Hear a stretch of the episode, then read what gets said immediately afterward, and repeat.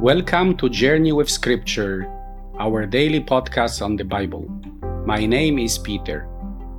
Today in the Gospel, we hear about the wrath of God.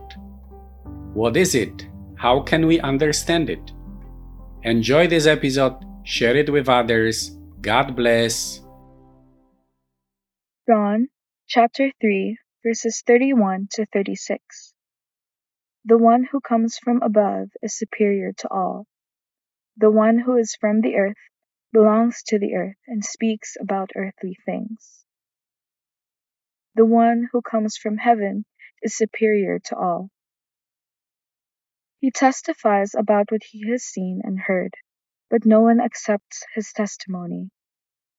The one who has accepted his testimony has confirmed clearly that God is truthful. For the one whom God has sent speaks the words of God for he does not give the Spirit sparingly. The Father loves the Son and has placed all things under his authority. The one who believes in the Son has eternal life. The one who rejects the Son will not see life, but God's wrath remains on him. Today's Gospel ends with a statement Whoever believes in the Son has eternal life, but whoever disobeys the Son will not see life, but the wrath of God remains upon him. The phrase, the wrath of God, makes many of us uneasy. Theologians teach us that the phrase applies human emotions to God. So, what should we do with it? Should we ignore it?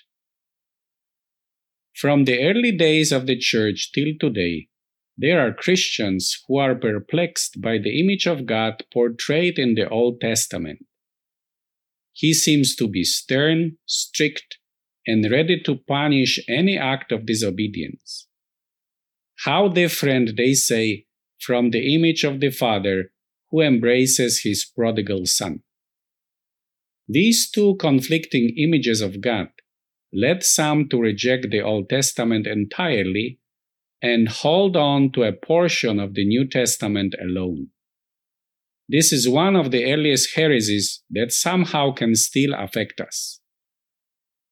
In the Old Testament, the wrath of God is related to the execution of justice. Unlike the gods of philosophers, the God of the Bible is passionate about justice. He does not tolerate the oppression of the righteous by the wicked the poor by the rich, and the weak by the mighty. It is this quality of God that makes a prayer of lament and petition possible. Prophet Habakkuk, for example, asks God why he remains silent when the wicked swallows up the man more righteous than he. Our moral actions have consequences either for good or for bad. It is the acts of injustice that evoke God's anger. In the New Testament, we also read about God's wrath. For the wrath of God is revealed from heaven against all ungodliness and unrighteousness of men, who by their unrighteousness suppress the truth, writes St. Paul to the Romans. According to Paul, God's wrath is manifested in letting those who reject Him and His commandments to do the sinful acts they crave to do. We even read about the wrath of Jesus, the Lamb of God, in the book of Revelation.